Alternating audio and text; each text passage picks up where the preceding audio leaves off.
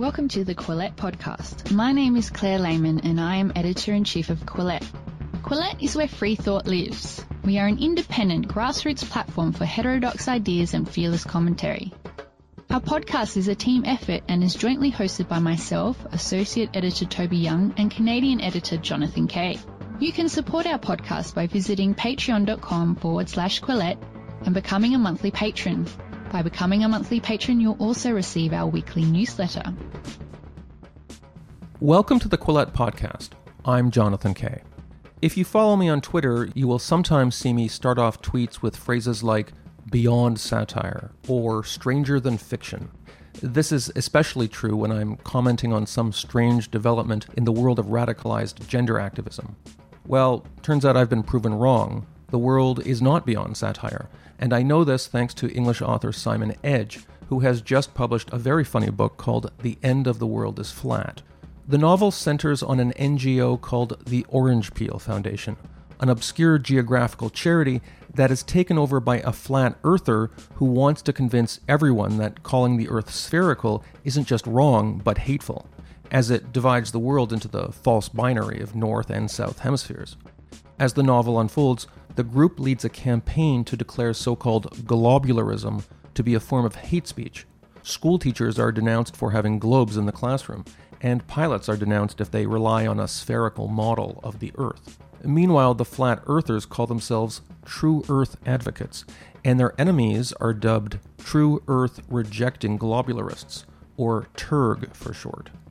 Now, if you've been following the debate about gender in the radicalized corners of progressive social media, You'll know, of course, that the flat earthers are a send up of those who claim that biological sex is a myth, and that TERGs are a stand in for so called turfs, a term of abuse hurled at those, including me and Simon, who stubbornly note that no, biological sex does not exist on some kind of fuzzy spectrum. Male and female are real categories, and humans are sexually dimorphic creatures. Simon spoke to me last week over Skype from his home in the English countryside and I've asked him to start things off by reading a page from his book, which is the first thing you'll hear when his voice comes on. This is the part where Shane Foxley, who's leading the True Earth campaign at the Orange Peel Foundation, excitedly tells his colleague about the supportive retweet they just got from a celebrity named Latifa Latif. Something amazing has just happened. The background's too complicated to explain, but there's stuff happening on Twitter right now that's really important to us. Yes, I gathered that. I mean, we've got some allies involved who are tweeting some of our key messages. I want them to do well, but there's a danger they may not because they're a bit mad, bold. So, what's just happened? It's unbelievable. I never in my wildest dreams thought it would go so well so quickly. One of the messages has only been retweeted by Latifa Latif. Who? Don't you know her? She's massive on here. She's an actress, I think, although I've never seen her in anything. The important thing is that she has like a gazillion Twitter followers. Let me check. Yes, yeah, 1.2 million. Is that a lot? Craig didn't even have a Twitter account, rather to Shane's relief. That's loads. She's it a lot, and lately she's become famous for allying herself with all kinds of progressive causes minority this, diversity that. Not your obvious flat earther, then. No, but she's just retweeted one of these actual tweets. That's like epic. I really can't believe it. So I'm going to go out on a limb here. Latifa Latif. This may be a complete coincidence, right? But there's an actress named Jamila Jamil. Is that? yeah, uh, she was in she was in a show called The Good Place. Oh my god! And is she on Twitter? It could be. The Good Place was actually a great show. I'm so glad I discovered her Twitter account after I finished watching it. Did you have real people in mind as you were writing this satire? Yes, in some cases, yes. When you write a novel, quite often you can be informed by real people from your, your own life uh, in mind who help you create characters. So there's some of those.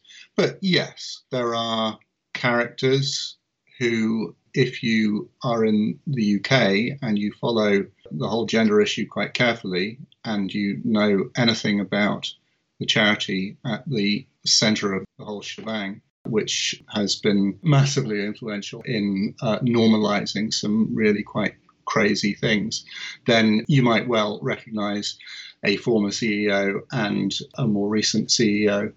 There are some winks in it you may possibly, some, some people have found parallels between the crazy postmodern academic psychobabble um, guru, Professor Jared Baker, with an academic in real life. Tell us about globularism. What is the toxic creed of globularism? I wanted to posit that what if somebody was a flat earther and they wanted to impose flat earth views on the rest of the world. So my idea was to take a charity which had done something in this field, some a geographical charity. I don't know if there are any geographical charities, but then I remembered it was it was a big issue when I was at school and university, uh, the fact that the Mercator projection is a very poor representation of the world in, in two dimensional form. So, how about you had a charity to just persuade people to stop using the Mercator projection and to use something a little bit more accurately representative of, of the size of countries. This is uh, where you are. Canada is, is quite affected by this, I think, isn't it? We are a survivor of Mercator projectionism. So now, you know, I've come out as, as a TERG, that's T E R G. And tell us what TERG stands for. So people who, who understand that, that the Earth is really flat are true Earth believers, or they respond to true Earth sensibilities. And people who reject that, the heretics, are true earth rejecting globularists, TERG for short. Globularist is, is a word which is not in most people's vocabulary because we don't need a word for believing that the earth is. They're cis. Yeah, in the weird and wonderful world of flat earthers. And then the word globularist comes up quite a lot, so you will end up using it. Oh, so it's a real thing. Yeah.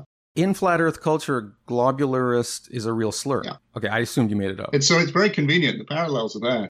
Jay Talavera, you're going to have to tell us who he's based on, if anybody. The billionaire who takes over the Orange Peel Foundation. He himself has a stroke of genius. I think it's him that he says, well, look, there's got to be an anti racist tie in. Within the make believe world of the book, it's kind of credible. If you believe in globularism, then you're also going to believe in this north south binary between the two hemispheres. That's a false binary. It's totally racist. And so globularism becomes a sort of offshoot of colonialist ideas. Is that the key to how the anti globularists sell their message? It's actually Shane Foxley, my, my character, who's running the Orange Peel Foundation, who's been given this somebody says to him, "We will get." I don't specify how much money it is, but it's basically a ton of money to to take on this ridiculous project to convince the world the Earth is flat. So, God, where the hell do you start? Like any big project, the first thing you do is panic. What the hell am I going to do? And then you sit down and you think it through. He starts modestly by thinking about language. So, in the world of anti-globularism, in the world of flat earthery, the idea of a globe is a bad thing you know, maybe if you think that globalization, that's a bad word, among the, the demographic they're targeting, lots of us will agree that there are many bad things about globalization. So maybe why don't we start off just start in the world of the same. Start off being reasonable by listing the uh, the ways in which globalization has been a bad thing, and he tasks some of his staff to do it. And they come back and they uh, they have a long list of ways that globalization has been quite bad, and then they add on the end uh, uh some ways in which globalization has been quite a good thing. Yeah, he throws them off the list. so you do a campaign that globalization is bad. This is not set any warning flares going up because this is something that a charity might do.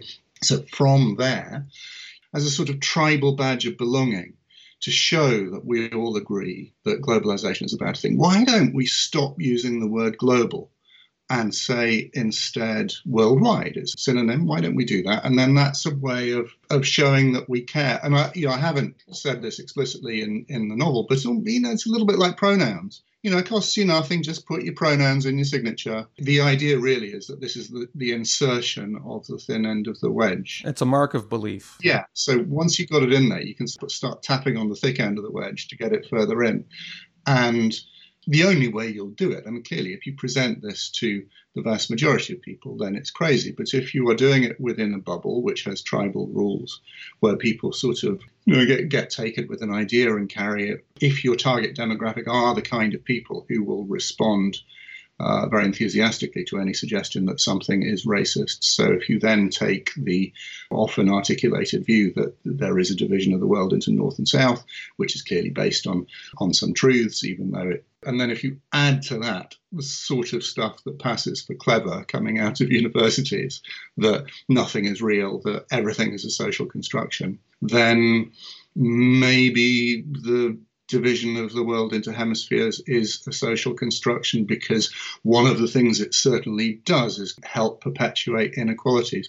You can riff like that for quite a long time without sounding obviously insane and just sound like you're messing, you're tossing around interesting ideas. I'm trying to do two things in the book. I'm trying to do the, the thought experiment of, of if this if you really were commissioned to do this, what would you do? And this is my attempt as a as an answer. But also it's not very hard to see the parallels for how you would do the same thing if you were turning biology on its head.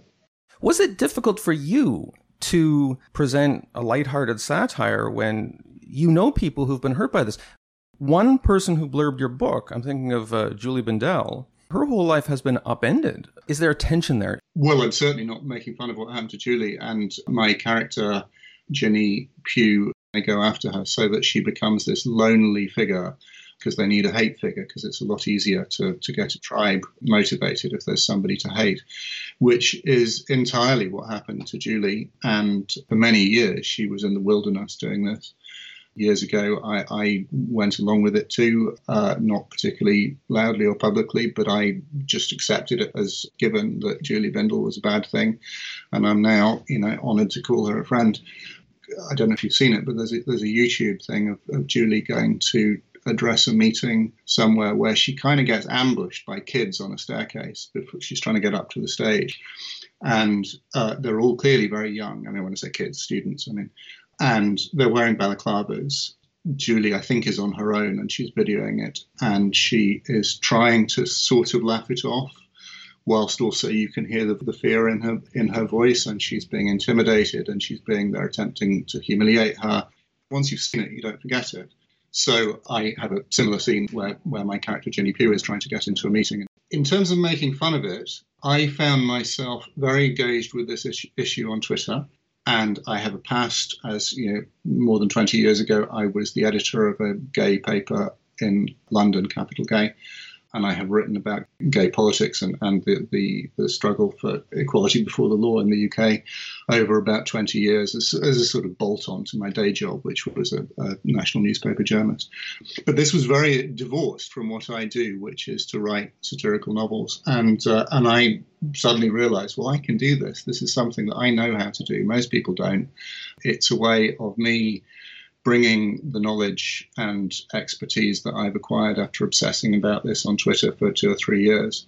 And I can tell the story allegorically. I can maybe put a different light on it, but perhaps make it more accessible, more shareable, you know, it's a peculiar thing when you write a novel that you, you need to have a vivid cast of characters in your head and you're trying to work out plotting things and then you're writing it and then you realize that wow that's a brilliant parallel. So so globularist is the same as cis and you're dead chuffed with yourself really pleased with yourself. Wow this is working and you can't really tell anybody because it takes a lot, far too much explanation.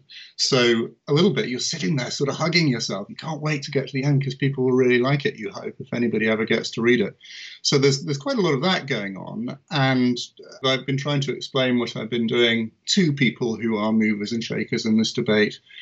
Quite a lot of the time, I was finding, well, I'm doing a satirical novel. I'm writing a comedy about about flat earthery, and hoping that they would understand without too much explanation from me that this was intended to be a satirical parallel and discovering that actually I was being too opaque and I needed to do some more explaining.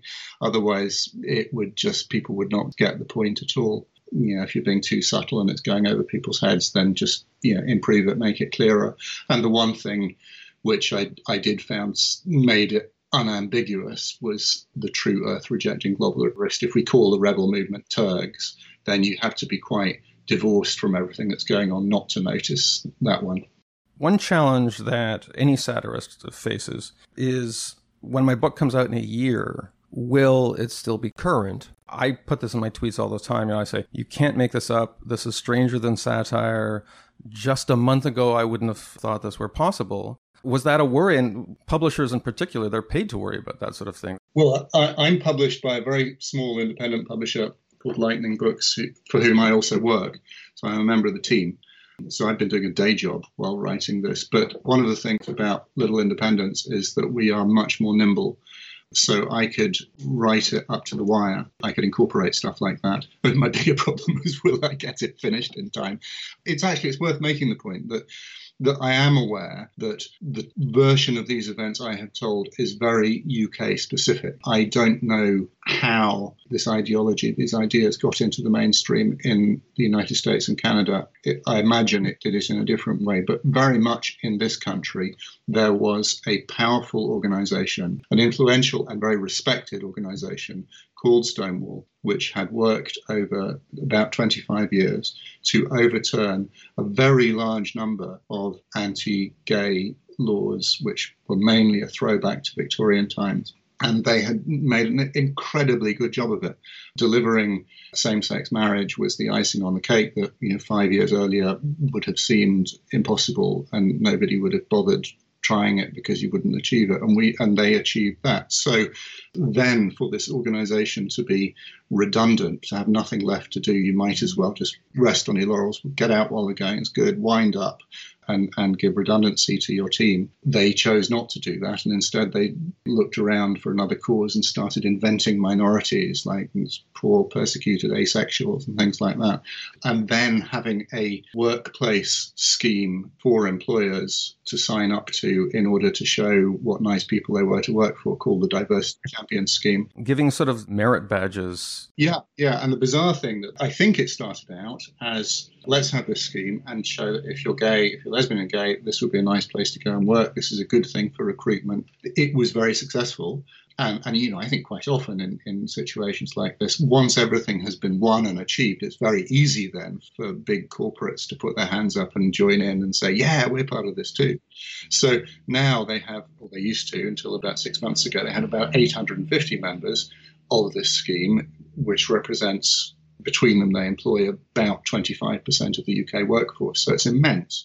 So they started a competition between them to be, get in the top 100 and then a list. And for some reason, which I don't fully understand, employers massively care about getting to the top of this list. So Stonewall were then giving them tasks to do if you fulfill. But one of the tasks was retweeting their own propaganda, I think. It was actually very clever. Brilliant. I find it interesting that you've written this very funny book Andrew Doyle, best known as Titania McGrath, we've had him on the podcast. I don't presume that you know him because I don't want to say that you people all know each other. I've sent him a couple of my books. Happens to be a gay man, happens to be English, happens to be well educated like you, happens to be white, happens to be an intellectual who also has a side gig as a humorist. If you look at the people fighting this battle, you've got a lot of lesbians. The LG and B side of this they've kind of become the vanguard and you're the humor contingent. As a straight guy, I kind of feel guilty that you guys are doing all the heavy lifting. I talk to female authors who've written about this issue. As feminists, they feel betrayed. As progressives, they feel betrayed. But is the sense of betrayal maybe more acute among people who have been in the LGBT scene for many years? There are many people who have been really central, much, much more than me, to this phenomenal achievement of repealing this horrible Victorian legislation and creating a world in which nobody cares if you're lesbian or gay. And you know, a lot of those people who've been doing all of that are either been friends of mine or people I certainly know to say hello to. And you know, I'm I'm sort of of that world. I first came across the alphabet thing when I went to work for the Green Party of England and Wales. Oh, wow. They've had their adventures with this issue, I think. Huh? Yeah, the candidate, very, very smart woman, who then became co leader of the Green Party. And this was in 2015, 2016. The gay Greens, as I would call them, were called the LGBTQIA Greens. And I remember saying at the time, this is just stupid. You know, I can tell you as a gay man, that if you stand for election and you say you are relevant to lesbian gay community and you call people that, they're going to laugh in your face because you've got A there for asexual and you're t- trying to talk about LGBTQIA bars. And I, which is intersex, which is a medical issue. Yeah. It has nothing to do with sexual orientation. Exactly. And and so I argued this strongly and, and I hadn't realized that I was just so culturally at variance to, to this party which I had joined fairly uh, newly, fairly recently. I sort of won the argument up to a point. So the candidate followed my guidance in some of the publicity materials. But I was wrong. I was plainly wrong. That I, I have been shocked by the, the way that, that gay men of my generation have been, by and large, willingly accepted what I consider to be a nonsense and a slap in the face. Well, because it doesn't hurt men as much as it hurts women. Maybe part of it with gay men is, is well, it just doesn't affect me. Yeah, yeah. Uh, I, I think partly that, and I think partly I my own personal position is that I I'm widowed five years ago. I met the love of my life who developed cancer very shortly after it, a terminal cancer. We spent five years very intense and loving five years, but but really grim as well. Some people disappeared, couldn't see them for dust. Other people came to the fore. I basically I changed my life quite a lot. My, what mattered to me shifted, and the gay world, the institutions of the gay world, clubbing, stuff that, that I cared about a great deal when I was younger and I thought was important, became much less important. And so I detached from you know former friendship groups and so on, and I now live very, very happily in the countryside and no longer believe, as many gay men do, that uh, if I set foot outside the metropolitan area, I'll be hacked to death by people with pitchforks. And I think that has kind of influenced my sense. So I noticed that, forget if it was Wikipedia or, or some other profile, you were described as a former gossip columnist. It does have a derogatory connotation. However, you develop a certain instinct for understanding the grubby publicity seeking aspects of human character, especially among Latifa Latif types.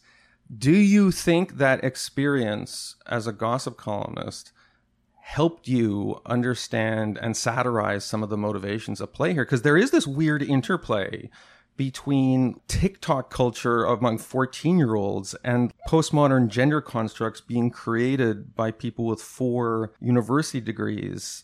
You're a well educated person, you have both ends of it. Did this former career as a gossip columnist, did it help you? I worked for the London Evening Standard, got a venerable sort of diary column on that. So I, I worked for that. It, it's not, not a particularly grubby gossip column. So I suppose there was. You weren't reporting on who threw up in which nightclub bathroom, is what you're saying? Not really, no. But what I was, what we call in this country, middle market tabloid news journalist. So I worked for the Daily Express, founded by a Canadian, was uh, Lord Beaverbrook you know, like all young men, I, you know, took myself very seriously and thought I was called to higher things.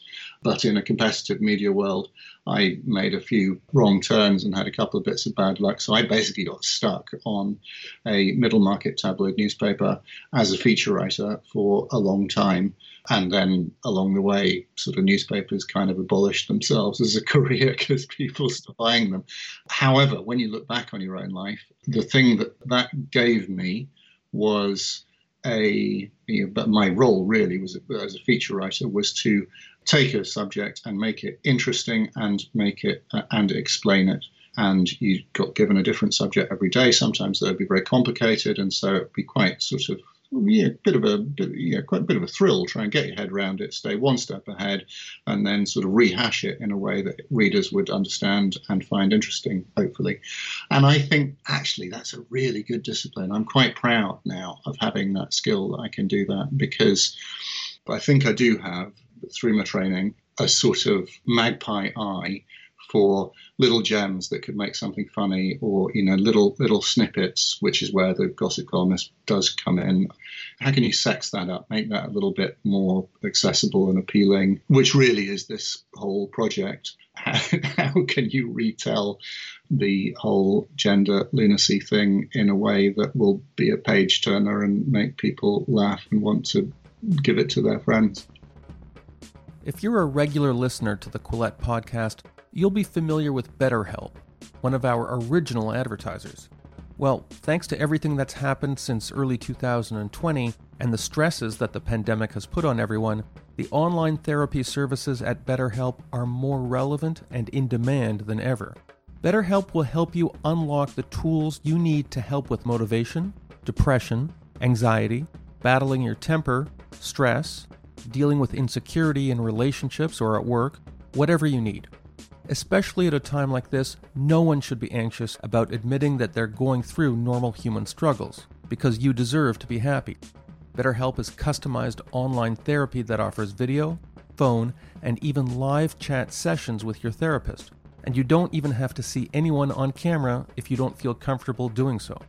It's much more affordable than in person therapy, and you can start communicating with your therapist in under 48 hours. Join the millions of people who are seeing what therapy is really about. And Quillette podcast listeners get 10% off their first month by visiting betterhelp.com slash quillette. Again, that's betterhelp, H-E-L-P dot com slash quillette. Thanks to BetterHelp for their sponsorship. And now back to the Quillette podcast. Helen Dale reviewed your book and she rejected Helen Joyce's Helen Joyce's uh, economist writer who's written her own non-satirical book about the subject. We've interviewed her on the podcast. Helen Joyce compared you to Swift, and the other Helen, Helen Dale, said, "No, no, that's that's wrong because Swift is rather cruel." The correct comparison is to Aristophanes, I think I'm getting the pronunciation correct, who was much more charitable with his villain figures in the sense that you present the motivations of these super woke and even somewhat trolly progressives in in a way that maybe readers can understand. Was that your goal and was that difficult? I mean, knowing what they did to Julie Bindel and others, was that difficult? I think if you're going to novelize this, you know, you've got to be sympathetic to people. The person at Stonewall who took over and added the T onto the LGB is called Ruth Hunt.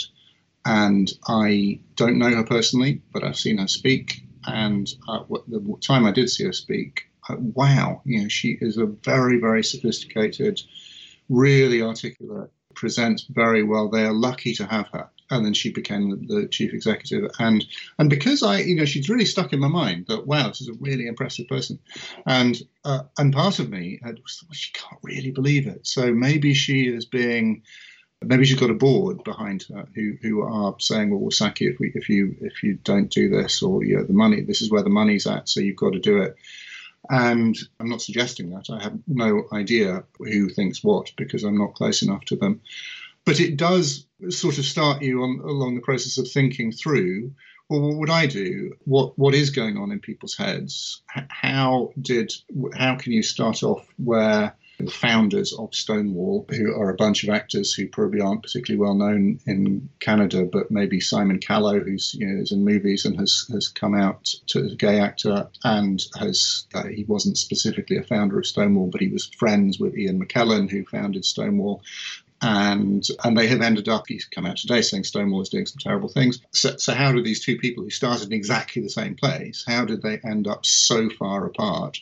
And I think if if you are a if you're a novelist or if you, you know if you're doing anything creatively, you have got to imagine what that process is like for the people going in the direction that's opposite to the one you've gone in. So, mm-hmm. for example, I mean, I didn't really have space to go into it very much, and, I, and, and there was a limit to how many characters you can jam into a short satirical novel. But you know, what happens to the staff? Are there some who can see what's going on and a little bit uncomfortable with it? Probably. Well, maybe they just peel off halfway through. Or but you know, most staff stay in jobs not because they love what they do, but because we need a job, and you've got to pay the mortgage most of life is actually an accommodation with stuff. I worked for a kind of aggressively right wing newspaper that believed in a whole load of stuff that I violently disagreed with, but I happened to be stuck and couldn't get a job anywhere else. And so, and there are probably many people there like me. Journalism is full of this kind of thing, and and each of you can uh, can be in your own sort of individual hell over it, making your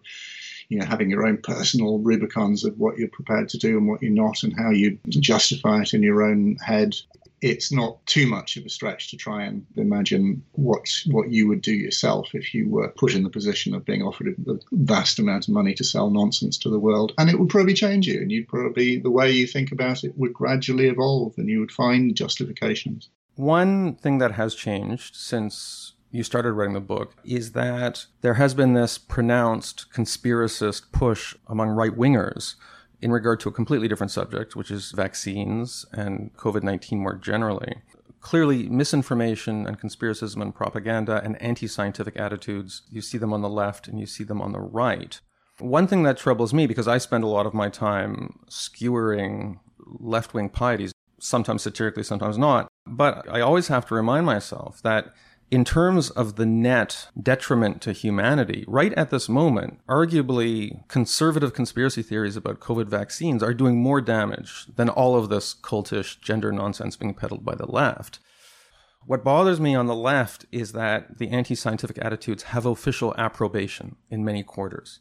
Is this something you wrestle with as well? What I would say, I think there's a fascinating distinction to be drawn, and you've, alluded to it already, that, that with your classic conspiracy theory, it tends to be followed by, uh, adhered to by, by less educated people, not necessarily stupider people, but and, and often people who, who get really delve into conspiracy theories can be people with, with, with inquiring minds, with a great spirit of inquiry, but because of lack of uh, lack of education, which makes it harder to tell the difference between something sensible and something crap. That's how people end up believing in anti-vax stuff and that Bill Gates is in, injecting you with tracking devices.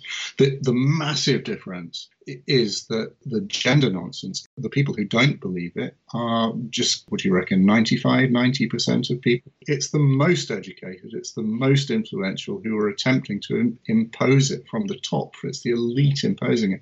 That's bizarre. I mean, it's just extraordinary humor is political. We had a comedian on the show, Jessica Pigeot, who described the scene in Vancouver's woke stand up clubs where the decision to laugh at a joke or not laugh at a joke can have career ending consequences especially open mic night, because within the first 30 seconds, someone gets up and you might not know what their politics are, and then you laugh at the joke, and then 30 seconds later, they reveal themselves as a conservative, but you can't take your laughter back.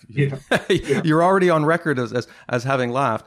Uh, has there been anyone who's come to you and said, I don't agree with your politics on gender, but I found your book funny? Or has the appreciation of the comedic aspects of your book broken down strictly along political lines? I'm assuming it will. So I'm at pains to say if you think that you're not going to like this, then you, you probably won't. You know, I, I've had nothing as bad as any woman gets who sticks her head above the parapet. I'm t- I tend to be more ignored, um, like most men are. There has been within the publishing world, which is a you know very captured, as you know, my publisher, my boss, was very strongly advised not to do this because it would impact badly on the company's reputation and also it was a bad book and it didn't make sense. You know, I took it seriously. If it doesn't make sense, it needs to work on its own terms. That I was concerned about. But if you feel threatened by the message you think the book is putting across, then you are probably just going to hate the damn thing. Back in 2020, I think there was an aborted effort to cancel J.K. Rowling among some super woke employees at her publisher. And of course, it didn't work because there were nine figures on the table, and J.K. Rowling makes a ton of money for everybody. Was that a precedent that you thought of because your publisher is much smaller, and as funny as you are, you're you're less well known than J.K. Rowling? Yes, absolutely. Because I, I thought, you know, she is J.K. Rowling is, is too big to destroy both both I and my publisher are too small to destroy. Interesting. So it, it does give us a, a, little niche. Independent publishing is a is a tough business where you're doing quite a lot of hand selling. You get to know your customers. Authors who prosper doing it are people who will engage a lot with their readers.